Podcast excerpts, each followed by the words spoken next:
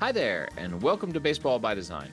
I am SportsLogos.net minor league baseball correspondent Paul Caputo, broadcasting live, as always, from the Sundae Helmet Hall of Fame in my basement in Fort Collins, Colorado.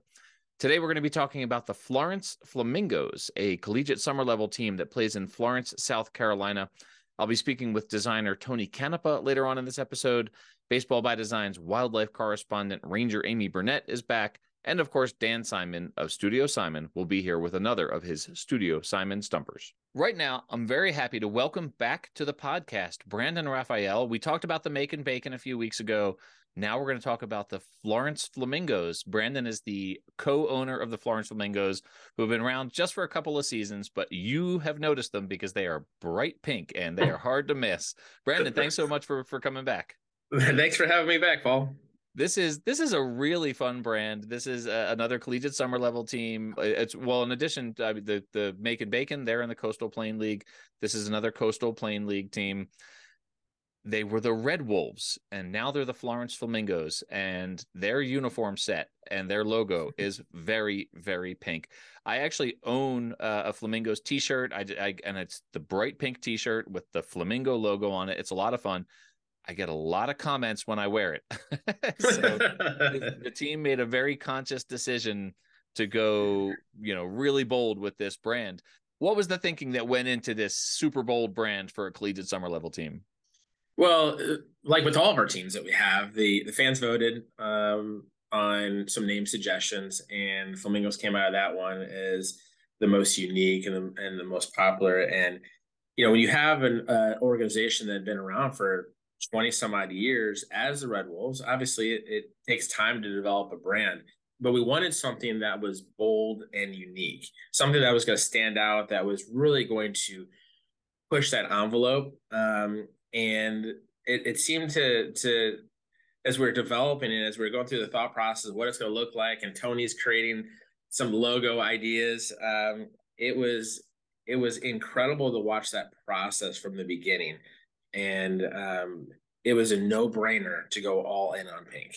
I mean, it's just you think about it, I mean, why not? Well, why not? Indeed, and it's it's uh like I said, it's really fun, and this the logo is this flamingo that is you know it is it is scowling right like it's not a friendly funny cartoon flamingo it is it is scowling it's angry it's holding a baseball bat it's up on one leg as flamingos are, are wont to do what were the conversations that went into creating you know the, the decisions that went into all right is it an angry flamingo? Is it a cartoony flamingo? What type of brand do we want it to be? After the bright pink conversation right? Like i'm i assume the you know what does the flamingo look like came next? Yeah i mean when you're thinking about what color swatches and what color of pink what what shade of pink what i mean and what else is going to complement that we didn't want it to be like a gender reveal party where it was like pink and blue everywhere, right? right? that's not what we were thinking, but it, it, had to be something that that stood out. And um, when you're creating those logos and working with, you know, in this case, uh, Tony Canepa to to to do that, it's like, well, what do we want to look like? I mean, do we do we want it to be holding a bat? Do we want it to be holding a ball? And something that's just different. What's that going to look like on a uniform or on shirts or on hats?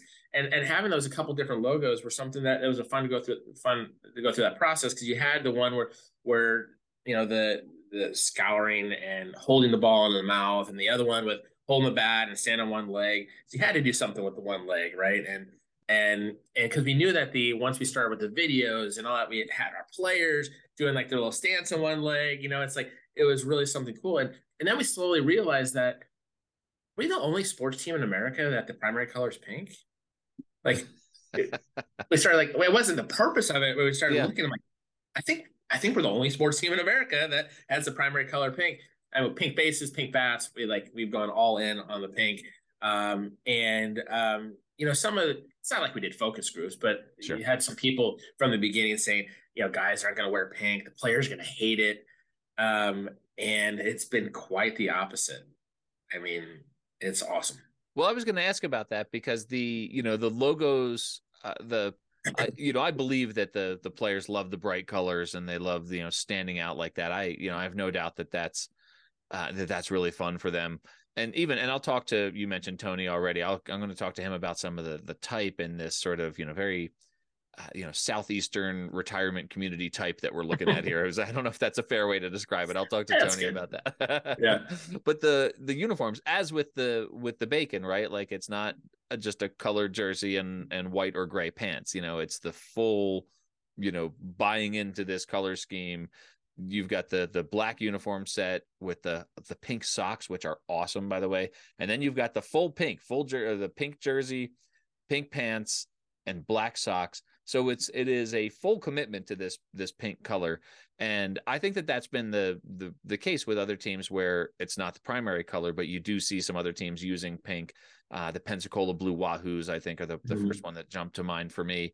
I'm not surprised that the players like it but again was there any hesitation in okay we're using this very bright color and not only are we using it but we're using it a ton including on the pants for this this team in south carolina I think it's like when you start getting immersed in the the thought process of of thinking it all the way through, and that's always something we just let's just think it all the way through, right? Let's just make sure because there were other submissions and other thoughts that we had that could have worked. It just we kept on going back to the flamingos and not indigenous to the region, um, uh, Florence, South Carolina, um, but it's like how do you make that work? And you know, one of the things that we wanted to do, and we're not, we're not, you know, as, as I said earlier about, you know, being maybe the first team to have that primary, that's not who we are. We're not all about being the first to do whatever. That's, Right. it's just what works for us. But it ended up that we ended up branding in the middle of the season um, in, um, obviously in 2021, when we first brought on the team, the last two games we played as the Flamingos. Um, and it wasn't ideal. Well, it's ideal for the branding perspective. That's perfectly fine. But to get the jerseys that fast, we had to go with a different jersey provider, and the, they were super heavy. oh, And at Florence, South Carolina, at the end of July, those guys were sweating, but they loved it. Like they, they when they first showed it to them, they're like, "Oh my gosh, this is amazing!" Because they haven't seen anything like it. Yeah. And so I think that's that's the thought process of uh, as we went through is is just identifying what's going to work, what's not going to work. And I think when you when you make that commitment and you're all in, and you start talking about what else can we have pink, right? Yeah. You know, drinks in the ballpark, or you know, the bats are all pink. You know, the the bases are, you know, it's just everywhere you look, you want it to be like this is our part of our brand. It's part of who we are. Yeah. And um, you know, it's it's a lot of fun, and I think that's that's the thought process that we have in college college summer ball that we can do is just you can pretty much do whatever we want uh, to a certain extent, and why not have fun? Why not? I mean, you know, you got all these people coming to games that are spending their you know disposable income to enjoy some entertainment, have some fun. Why not have a you know seven foot tall flamingo hanging out at the ballpark named Flo? I mean, it's like why not? It's just it's a lot of fun. so we talked about with the bacon that the the origin of that name is obviously just the rhyme in this instance you know you've got the alliteration of florence and flamingos you just said you know you obviously flamingos are not exactly uh, you know commonplace in florence south carolina.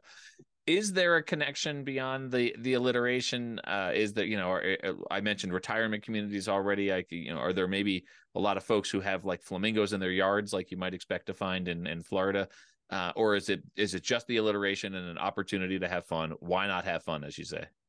Well, yeah, you know, it was interesting because one of the first times we um, we were in Florence, I was with Steve, and we were driving through, checking out the area, and we had already made the decision for the flamingo name, but it was almost like one of those things where sometimes you just you put it out there in the universe, it just kind of happens.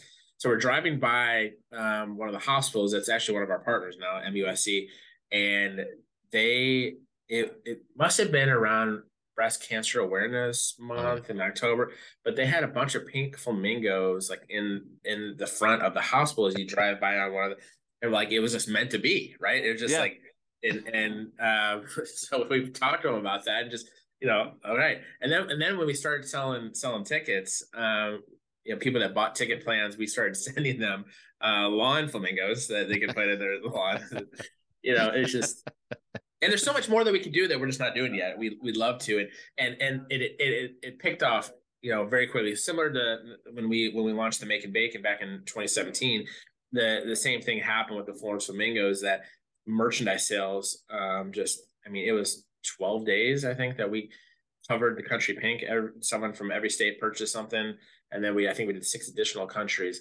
And so it was really something special to see how that was picking up and, and still getting these merch orders and, and for, for them different, like obviously we, we talked on, on, on a previous episode about that, you know, 40, 42% of merch buyers for the bacon are um, in the state of Georgia. It is like 80, 20 in I mean it's 80% only about 20% of the orders for the Florence Flamingos are in the state of South Carolina. So it's crazy how that's how that's really picked picked up. That is interesting, and I and I don't know if I was the first from Colorado, but I definitely did represent. yeah, you did. We appreciate that. what was? I mean, I know you say that the nickname came from a fan vote, and so obviously, you know, there's a certain amount of buy-in already. But when the brand came out and it was, uh, you know, as bold as it was, was there a, a strong negative reaction or was it positive right away? It was, it was mostly positive. I mean, I yeah. think you have the people from Florence that had been there yeah. through the thick and thin of the Red Wolves. Um, it was a little bit of adjustment period for them. It was the same thing in in Macon and other areas that were with Mandalay baseball properties with, you know, in Las Vegas or whatever that was. I mean, and that's actually a pretty good example. I mean, Las Vegas um, my first year there in 2000 was the year they switched over from Las Vegas Stars to the Las Vegas 51s. Mm-hmm. Oh. And, and everyone's like, what is this 51 stuff? Jon Spoelstra is crazy. Like, what is going on? And it been the Las Vegas Stars like forever. Yeah. And um, it was just an adjustment period. But you know, I think after a while, once once you come to the games and see the entertainment and the different management of all you can eat plans and everything that's going on in the ballpark, you know, our president there, Mitchell, talks about he wants it to be that every time you come to a Florence Flamingos game, it feels like a vacation. And and it's there's a close proximity in Florence to Myrtle Beach. So Myrtle Beach is about an hour east of, of Florence, just from a geographical sense to give that bearings. Um, so it kind of already has a lot of people there. They vacation there yeah. um, in in in the summer. So it's it's it's really something special. And the only thing we're missing is sand. I mean, it'd be pretty cool to have a bunch of sand throughout the ballpark. Oh, well, there you go. You got a project. There's a big That's renovation right. for uh, 2023. Uh, it's funny actually that you say that about the vacation because I actually have a photo of myself wearing my bright pink Florence Flamingos shirt at the Jersey Shore. Uh, and at the same time, I was wearing my Gwinnett Stripers, my lime green Gwinnett Stripers cap. And yeah, it wasn't intentional. I had just sort of thrown them both on to run out to the beach. And I realized I was probably causing seizures out there with uh, if I was getting too close to people's field of vision. So, Brandon, this is so much fun. These brands are so much fun. I'm so glad to learn about all of these other teams that you've been involved with too, because now I know I can yeah. call you up and have you back on the podcast to talk about any number of teams that you've been involved with. Where can people find the Flamingos online? Well, you know, if you type in Florence Flamingos, you'll find the pink everywhere. Um, so uh, obviously our website, florenceflamingos.com and um, you know, we appreciate the support that everyone's been been given uh, the Flamingos, and um, you know, catch yourself in Florence, South Carolina, or driving on I ninety five from New York or from Florida. Great spot to to stop and grab yourself some Buc-ee's and catch a game. Some Buc-ee's. sounds good. Well, if I'm starting out in Philadelphia, I'll make sure that I grab some Wawa first and then hit Buc-ee's on the way. So that's, that's right. There you go. Right on. Of course. Brandon, thanks so much. We'll talk to you next time. Thanks. Appreciate having me.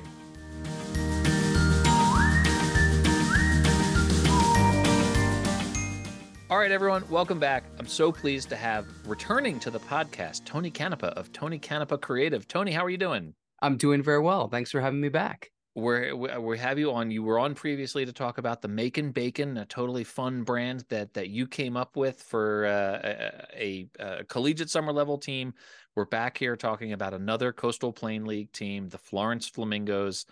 The Macon Bacon had the rhyme going for them. I guess the Florence Flamingos have the alliteration going for them. Again, with uh, you know the the meaning behind these nicknames, there's really you know just that sort of loose, uh, sort of literary device that that that makes this name appropriate. But I'll just I'll just ask you you were approached about creating a, a, brand for a team in Florence, South Carolina.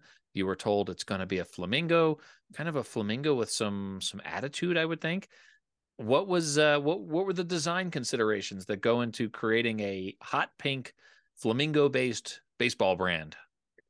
Well, definitely the first thing that comes to mind is like we knew right off the bat where it was like it had to be pink and we had to use that and and definitely uh when we sat down and and discussed that element um it was my point of view that we shouldn't run from the pink. I didn't really want to use it as an accent. I didn't want to use it as something small or try and hide it. I felt like that really was going to be a big strength if we could do it properly. Yeah. And with, you know, if you're using the right pink, that can be, you know, tremendously bold. And I feel like I there may have been there may have been teams that have done it in the past, but I haven't seen anybody do it quite to this level or utilize pink. Definitely not in this way. And if you're gonna make if your your team's gonna be the flamingos, you know it has to be pink. Let's let's talk about this pink. You say it was a very specific pink, and it is a really specific pink. Like I think when you hear pink, you think of uh, kind of a pastel color, a softer color.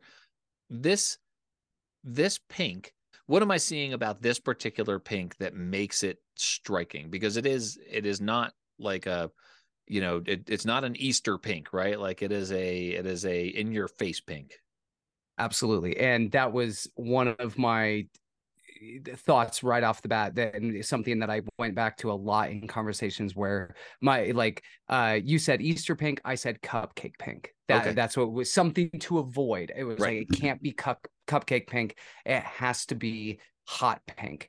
And the closest that we could get to hot pink in any of our materials, in any of the uniforms, like anything we were using, it, sh- it had to be super bright uh, hot pink. And uh, if if you're a Pantone enthusiast or if if you use those in your work, um, it's uh, Pantone Rhodamine Red C. That's that's the Pantone color. I thought we were going to get into one of the three digit codes here. So it's, it's it, that one does not have a code. It has it's uh, and I hopefully I'm pronouncing that right. Rhodamine, rhodamine.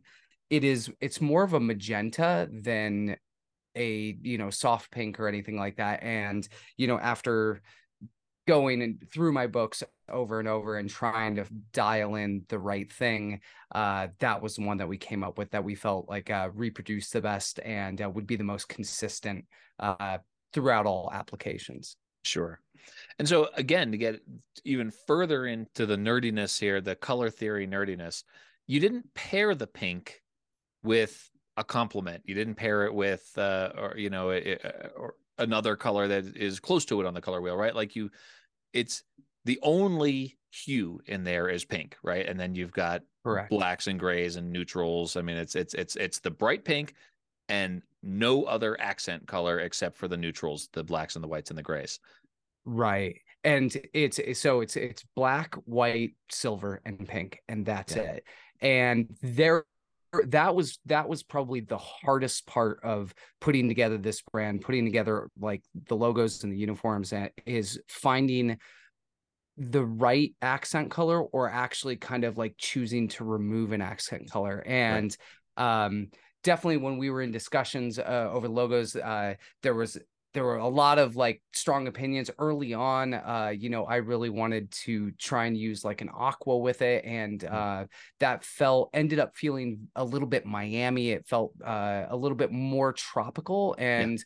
so for the florence area it didn't quite feel like the right fit and um so we kind of went away from that and then um, i know a couple of people in the organization uh, really wanted a light blue, very much mm-hmm. like a uh, Cardinals uh, light blue jersey. Oh, yeah. yeah. And um, my feeling on that is you can't do blue and pink together. Yeah. Uh, it's going to end up gender reveal party. It's yep. not going to be a sports brand. and um, there were just that that may have been, you know, it through that everything went so smoothly through this whole process but that may have been the one sticking point where you know some people really wanted the light blue and i just absolutely refused. Yeah. And um but what ended up locking down the black and silver with the pink for me is i came across a photograph of brett the hitman hart from back in the day pro wrestling and if you want to look cool and tough and badass in pink, that's where you go to. And it just that locked it in for me where I was like, it's so striking, it's so dynamic, and this is going to make the pink just the full focus of everything that we see on the field. This is such a great reference. And I, of course, you saw me. I immediately went and Googled it because that's, I needed to see it. And so right. I encourage everyone who's listening to this while not driving, go ahead and Google Brett the Hitman Hart because this is, uh, it's an amazing comparison for this color pink here absolutely the blue would have changed it. Having the Cardinals powder blue, right? Like, or as I would call mm-hmm. it, the Phillies powder blue. Okay. Uh, yeah. is, you know, is absolutely something that, uh, you know, would, would have made this a very different brand. And so, you know, as it stands now, it's this almost like monochromatic effect of just the, the, the pink and then, you know, from black to white. You talked about how you sort of stood your ground on that and you you decided you know you said you just you refused to implement uh, another hue as a as a as a color.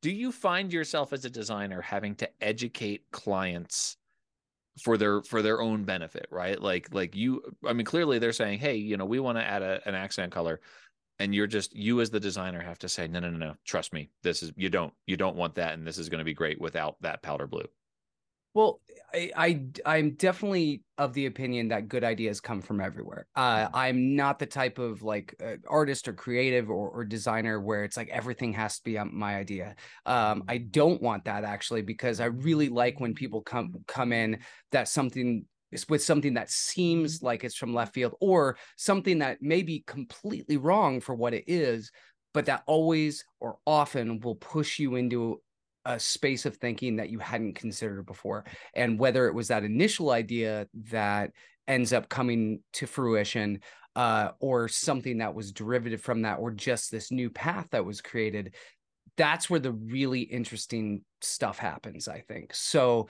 um, I, it, it's it's it's strong for me to say like I refuse to implement it and we definitely like I created mock-ups of like all these different you know versions I mean I have tons of color variations where so everybody could kind of see them together but when it really came down to it um it was one of those things where I felt really really strongly about that and I could just kind of see when we got into merchandise and just apparel and just how it would look in the park in the crowd um, i just felt like this was going to be you know so much stronger than anything else that we had come up with until then and it's it is one of those things when you know if i have a client they're paying me the money like it's definitely going to it's their uh end result that they're going to be living with and and you know i want them to be extremely happy with it mm-hmm. but i also want them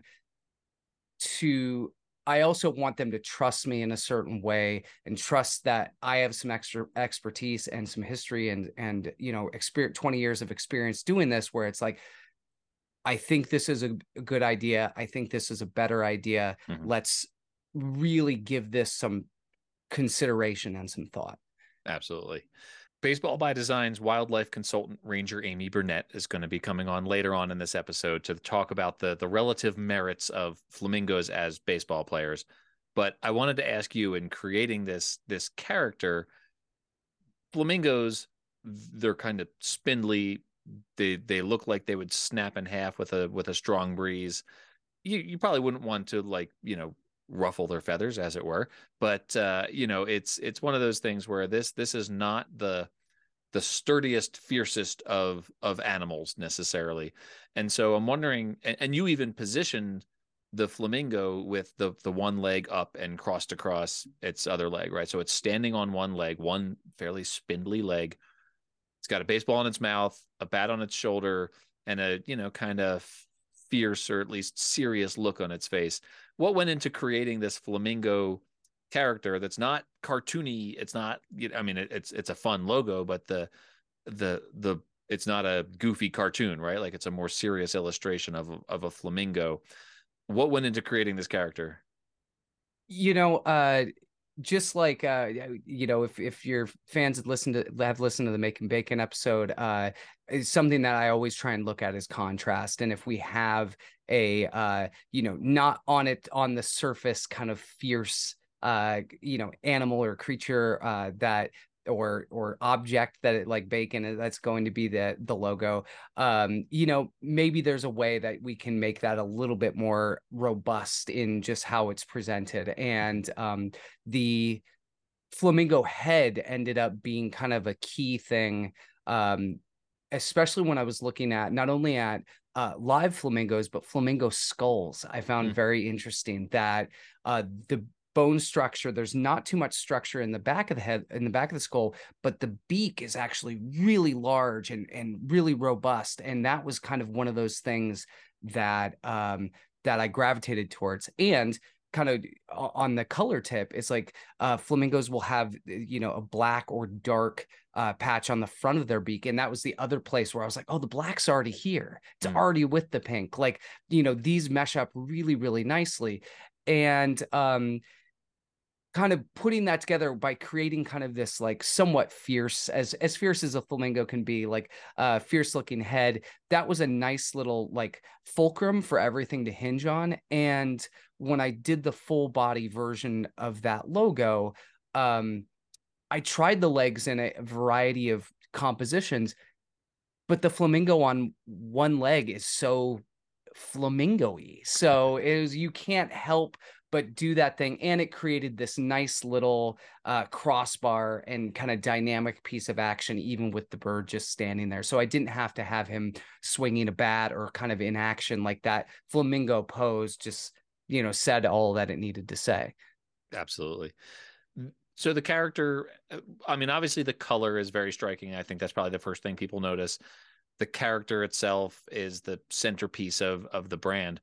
But I also want to talk about the type, right? Because the type is very distinctive and it's mm-hmm. got this sort of Bauhaus feeling about it. It does have, uh, you know, sort of a very, very sort of southeast diner, maybe. Like I'm, yeah, I'm trying to sort of put my finger on like what, how I would identify this, but it, it, it feels sort of Bauhausy to me. So you said flamingo-y, so I get to say Bauhausy.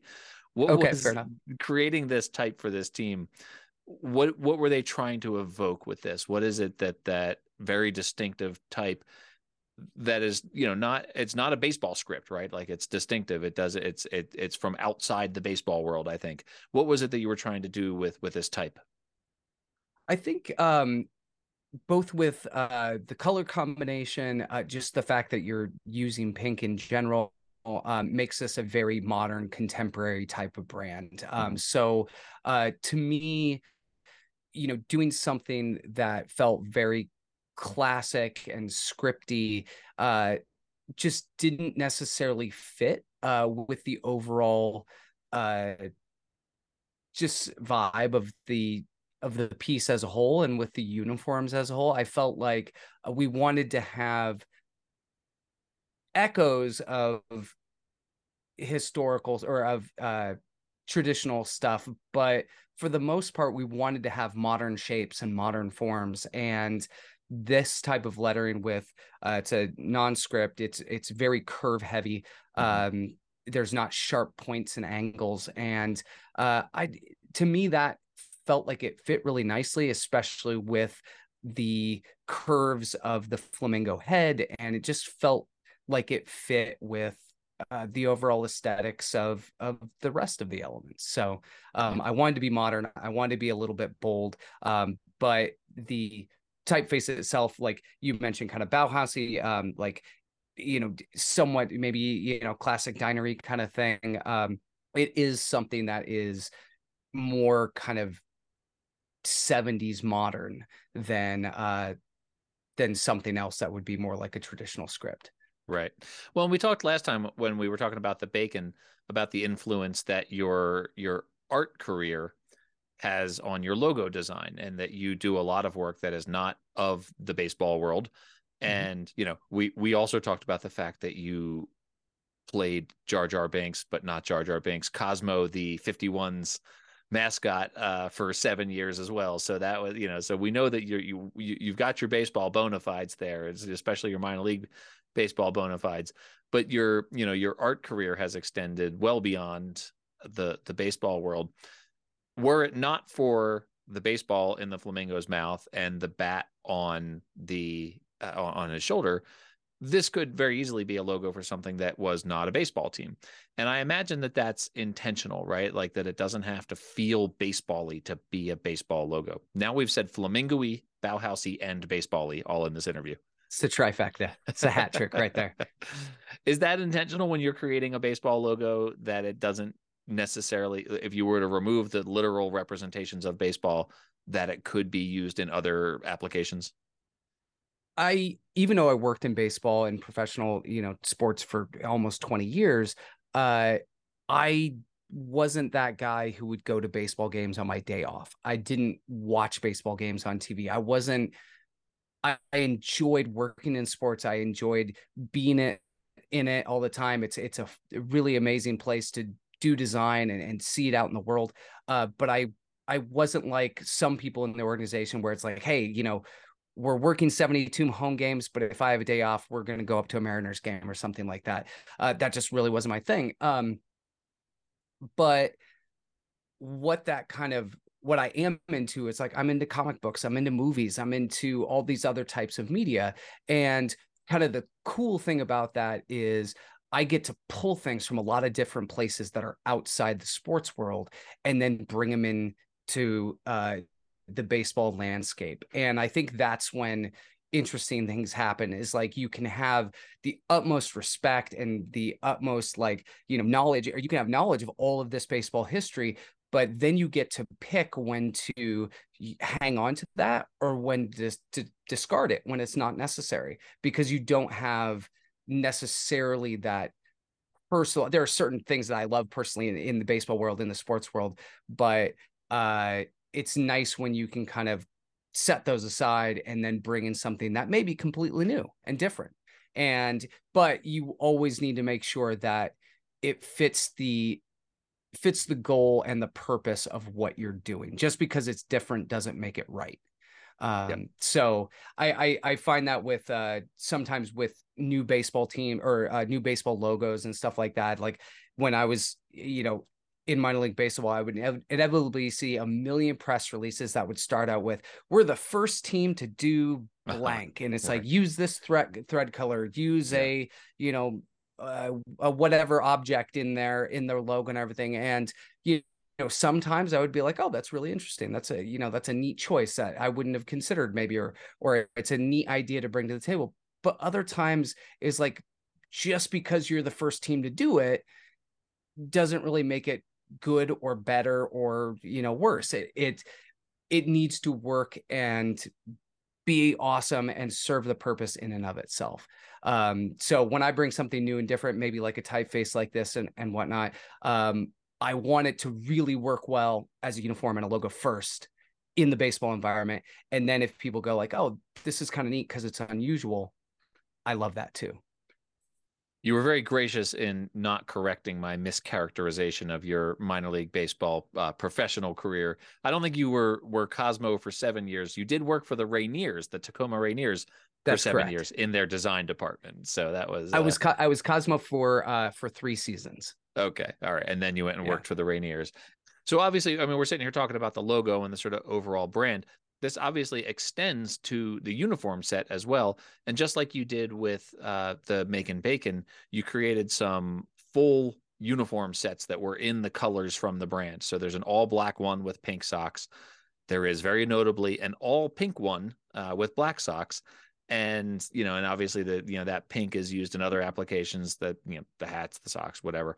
So when you were expanding this brand and expanding these colors, uh, what what was your thinking in in taking that from the you know the the micro world of the the logo to the macro world of the larger brand and the uniforms?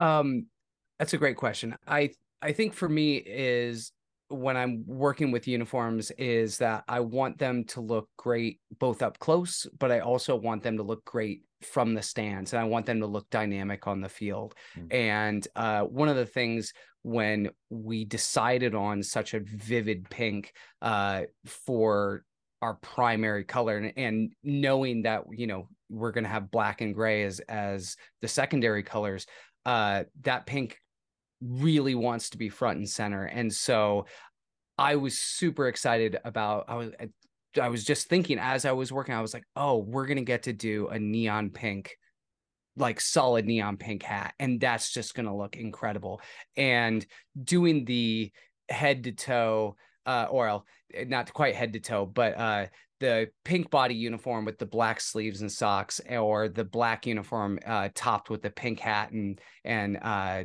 and bottom with the pink socks um I just felt like those were going to be so vibrant and, and dynamic against, you know, the lovely green backdrop of a baseball diamond. And being able to see those from the stands and having no question from 200 yards away about what team is playing i think that's a really cool thing.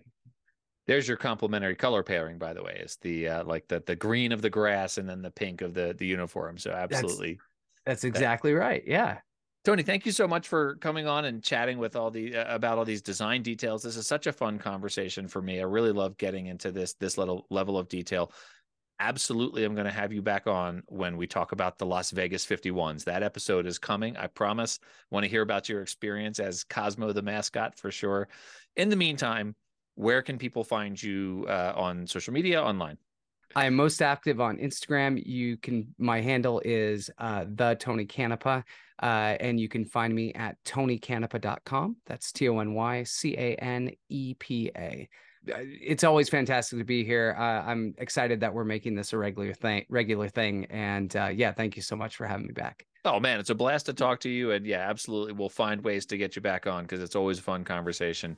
And uh, all of those socials and the website will be in the show notes. And Tony, thanks so much. Thanks for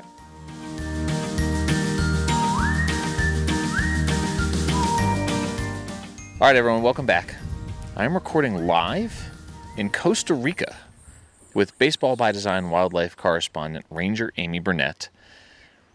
Costa Rica is interesting for this episode about the Florence Flamingos because there are roughly as many flamingos in Costa Rica as there are in Florence, South Carolina. Am I right? You're right. There aren't any flamingos here, but they do live in Central America and we're in Central America right now, which is pretty awesome.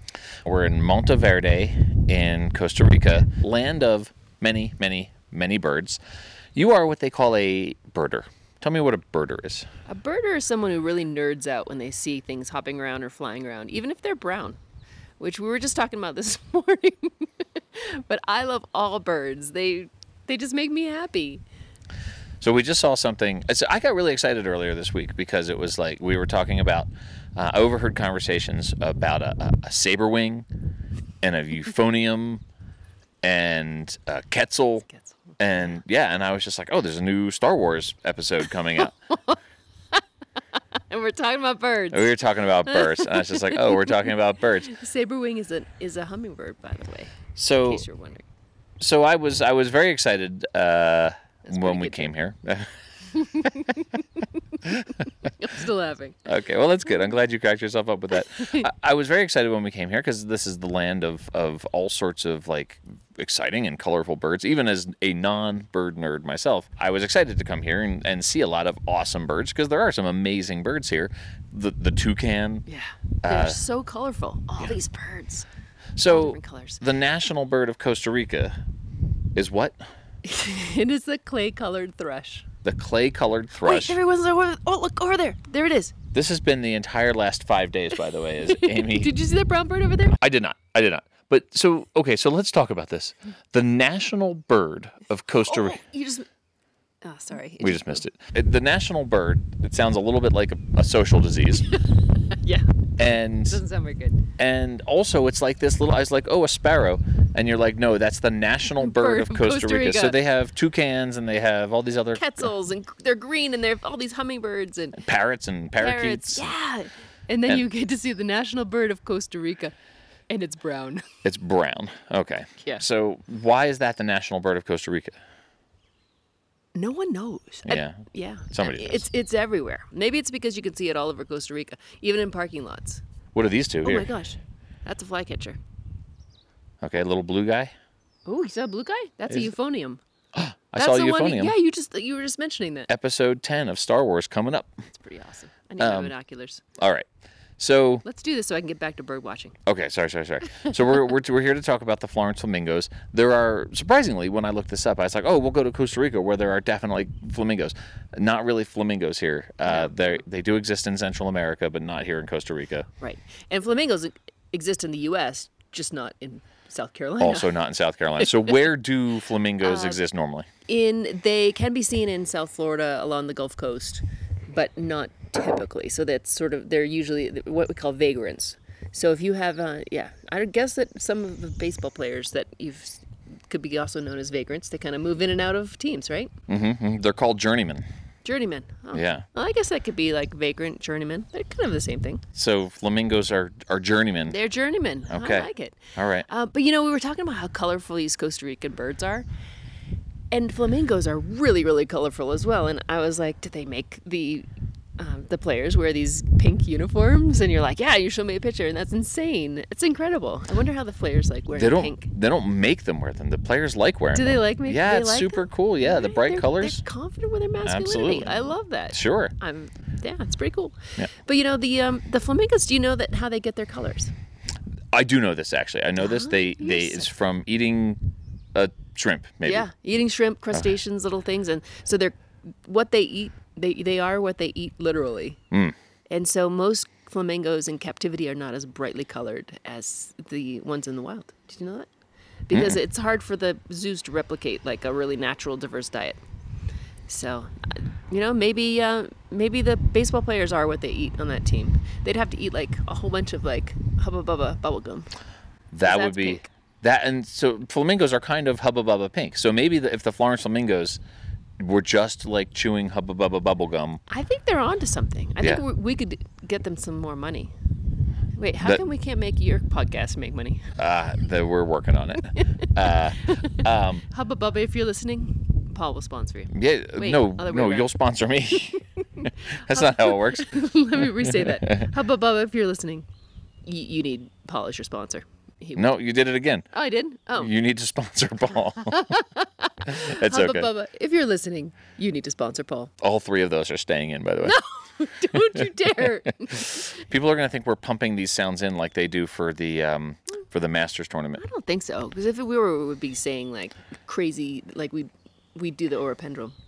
Or a flamingo. Maybe we could edit some flamingo sounds in. Flamingo, flamingo. I don't know what a flamingo sound is. I don't either. I think Okay. they make hissing noises. Anyway, edit that up. Let's talk about if the, if I edited out everything you asked me to edit out, this interview would be like four minutes long. Let's talk about how flamingo stands. Let's talk about flamingos as baseball players. We'll start with how they stand. Yeah. They've got an interesting stance. They do. Normally, when you're batting, you're talking about balance, but the flamingo doesn't look super balanced. You know, they actually are more balanced with two feet. It's true, with two legs rather. Normally, flamingos stand on two feet, and that's better for balance. However, every once in a while, their legs get tired, so they put one leg up. For the listener at home, Amy is standing on the front lawn of our hotel in Monteverde, Costa Rica, on one foot, with both hands waving in the air, kind of wildly. and now I'm grabbing on you People for are balance. people are coming out on their decks to see what the heck is going on.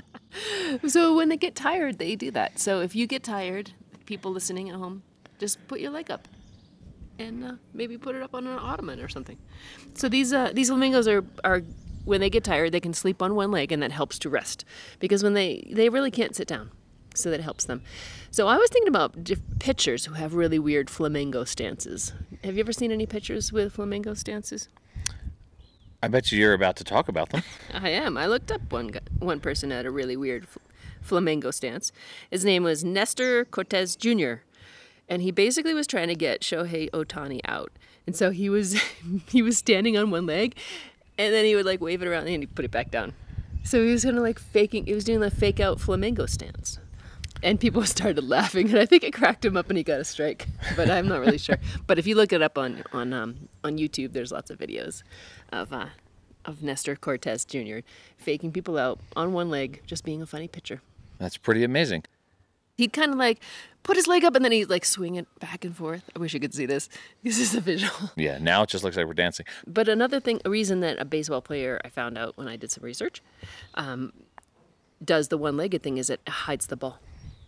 Mm-hmm, mm-hmm. and then so they can't see if they're gonna throw a slider or a fastball or I don't know. You know the pitches.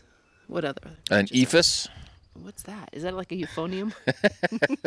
we are on. it's from the new Star Wars. We are so on two different planes when Uh, it comes to you like Star Wars. I like birds. uh, well, and we both like baseball. we both like baseball, so we can come together on that. Absolutely. Okay. So your assertion is in the pantheon of minor league baseball logos, nicknames, mascots, Yeah. that the flamingos roll on the team. There's a turkey vulture. Oh my God! Look, look, look. It's pretty close. Look alive. Look alive. It must think we're about to expire out here. Yeah, they only don't worry. It'll only eat you or come down closer if he thinks you're dead. So just look alive. Okay. You're on. What I was going to say was that your assertion is that flamingos would be the pitcher on the the minor league baseball mascot nickname logo team. Yes, they would definitely be the pitcher because they're raising their leg up as they're getting winding as they're getting ready for the wind up. I really wish we had video of this. This this At least I made the sounds. for, for the record, it's eight o'clock in the morning, and Amy has not started drinking yet. That's at least forty minutes away. You did make me coffee though. You made me some espresso. So That was some pretty intense coffee. I'm glad that I didn't. have I asked for a second one, but there were only like the, the two pods in the room in the hotel room, so I couldn't Right. have another. But it's probably a good thing. So one other thing about a pitcher lifting his leg is there's actually a good reason behind it. It's for momentum. Did you know that? I guess I didn't exactly know that. No. All right, there's some science behind this. You ready? For every two inches that a pitcher lifts his leg, they I'm just gonna hold on here so you don't fall over. Okay, every two inch, the pitcher lifts his leg beyond the waist level. He adds 1% to his total forward movement energy. And that 1% can translate into additional mile per hour of velocity. Wow. So he you've can- really done your research here. So that would make a big di- difference. I mean, have you ever tried to hit a fastball? Uh, not in a long time. Not since I was in the little league. And we need to go to one of those batting cages. I think that'd be fun. Right, right, right. Yeah, because you know in the majors you're like, ah, that guy only throws 92 miles an hour. That's slow. And then anything over like 55 Yeah, in I real life, I no, could never hit that. There's no way. Um, can we go to one of those batting cages and maybe there'll be ice cream there? Not here in Costa Rica. We've got some other stuff to do here on our last day in Costa Rica. By the time this drops, we'll be back in boring old Colorado with all of our brown birds there. Uh, what's this guy over here? That is a rufous collared sparrow. I have to say that really carefully because it's hard to say. Rufous collared sparrow. So that's one that I don't have. We don't have in Colorado. It's pretty cool. It's not that cool. It looks like every other brown bird. I think. Oh, oh, oh, that one right there. There's the bigger one hopping. I saw a little one hopping. There's a bigger one hopping right there. That's the national bird of Costa Rica. Okay. That's your clay colored, clay colored thrush. I think the national bird of Costa Rica should be the sloth or the howler monkey. Um, that's not a bird. Eh. Now you're just splitting hairs. Feathers. Ranger Amy, that was good. Ranger Amy Burnett, thank you for joining me on the podcast. Let me see your flamingo. What kind of thing is that to say? I'm thinking of like the. I'm, I'm doing like a, a Karate Kid stance here. Yeah. Yeah. Ranger Amy Burnett, baseball by design wildlife correspondent. Thanks for joining me in this tropical paradise. Oh, it's so beautiful right now. Talk about flamingos and the Florence flamingos. We got Dan Simon coming up next with a Studio Simon stumper. All right, I'll fly off. Oh boy, I'm gonna go talk to Dan now.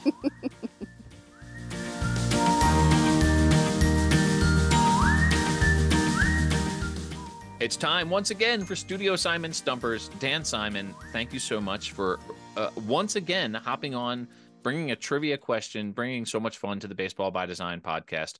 I'm so excited to to see where we go today on this episode about the Florence Flamingos.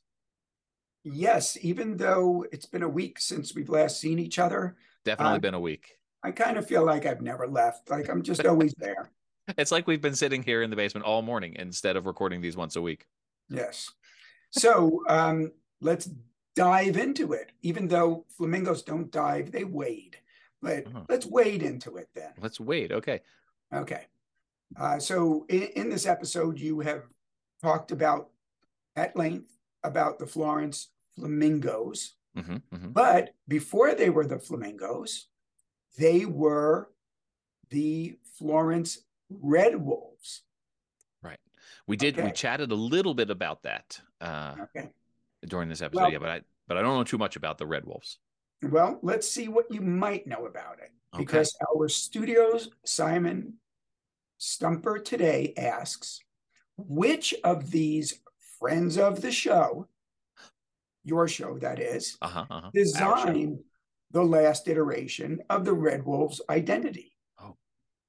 Was it A, Skye Design Studios, B, Brandiose, or C, Studio Simon? Oh man, this is this is a high stakes trivia question right here. If I get this one wrong, I sort of pride myself on being able to recognize brands, the the designers of of certain brands, and when I get them wrong, I'm always a little bit surprised, right? Because there are a lot of brands that exist out there that are sort of outside the sort of traditional vernacular of certain designers, and you're surprised to learn that it was a certain designer who who had done that particular logo. Well, let me interject here. Yeah.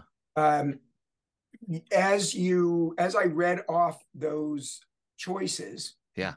those possible answers, um, you you shook your head back and forth, meaning no about one of them. So it seems to me, and I'm not saying you're right or you're wrong, but it seems to me you have eliminated one already.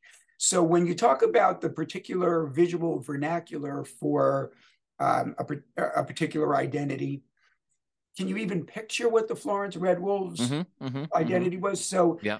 you feel that this is one that, well, it'll be interesting to me to hear if you feel that this one feels like something that could have been done by one or the other, or if you really feel there's immediately somebody's hand in this that gives that you feel I'm certain did it. So I'm I'm fairly familiar with Skye Dillon's work. And I feel like I have a, a, a sense when I picture a Skye Dillon logo, I have I picture, you know, I have a I have a specific sense for what that looks like. I think the FerryHawks logo is a pretty good representation of of Skye Dillon's visual vernacular. Skye, by the way, sent me after he and I talked for this podcast. He sent me this beautiful shirt with his with his awesome uh, banana slugs logo on it, uh, which was like so kind of him to do. I was I really appreciated that. It was you know similar to when I got a, a box full of hats from you that time. Yeah, you're So- the one that's supposed to be sending us gifts as opposed which which which you have. Um, I've, you- I, I've sent you some helmets. Oh, you- oh, you got it right there. The baseball by design little batting helmet. Absolutely. So, and I'm going to buy you a lot of beers at some point later this summer, uh, which we'll discuss at another time. So, okay. So I shook my head at Brandiose because I don't, I don't think that the Red Wolves were, were Brandiose. I just, uh, that doesn't ring true to me. Doesn't seem like it fits with their, with their oeuvre as it were.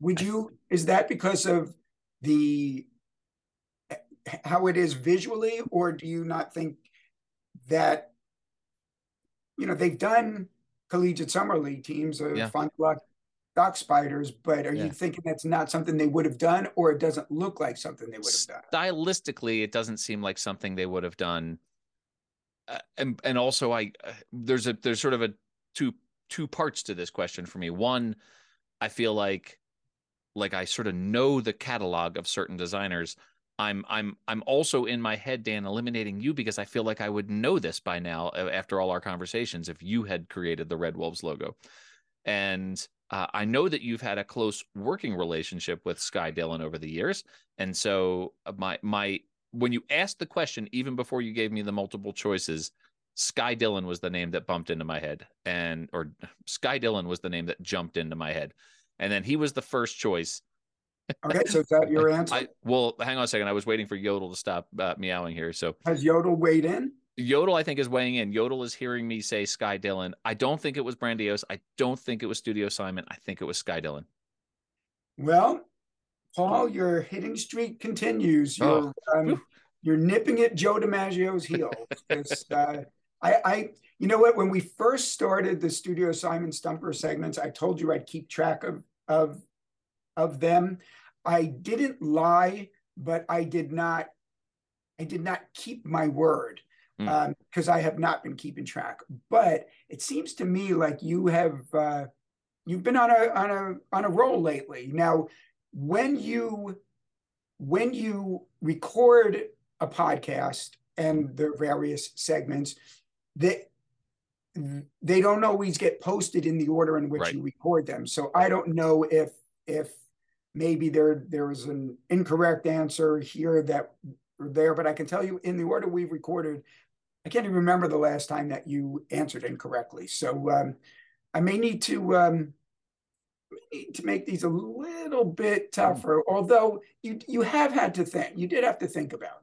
I did. Oh, I had to, and this was a fun one because I, it got me thinking about different designers and their and their styles, and my sort of basic knowledge of of of their their catalog, and and yeah, we we record these in one order, and then sometimes things happen, and I jumble the the sequence around, and so uh, I've had to do some fancy editing about. Well, last week we talked about, and then it turns out that I completely upend the order. One of the um things that has changed in in the sequence of uh, of podcasts that were that I've done of episodes that I've done is I was scheduled to speak with the Las Vegas Aviators the very day that the Oakland A's announced that they were moving to Las Vegas. And so, you know, that episode was all queued up and and you and I had done our stumper. Uh, I think I think in the order in which they're appearing, I do have something of a streak going if this is your campaign to uh, to to lift my spirits and boost my self confidence, well, it's uh, you know I, I certainly appreciate that. We'll try to make people happy. That's that's my job, and um, hopefully it's my personality as well. So Well, Dan, thank you so much. This has been uh, a lot of fun as always. We will talk to you next week. I know you have some travels coming up. Safe travels. Enjoy that. Yeah, we'll we'll talk to you next week for another Studio Simon Stumper. Hey, I'll see you when I get back.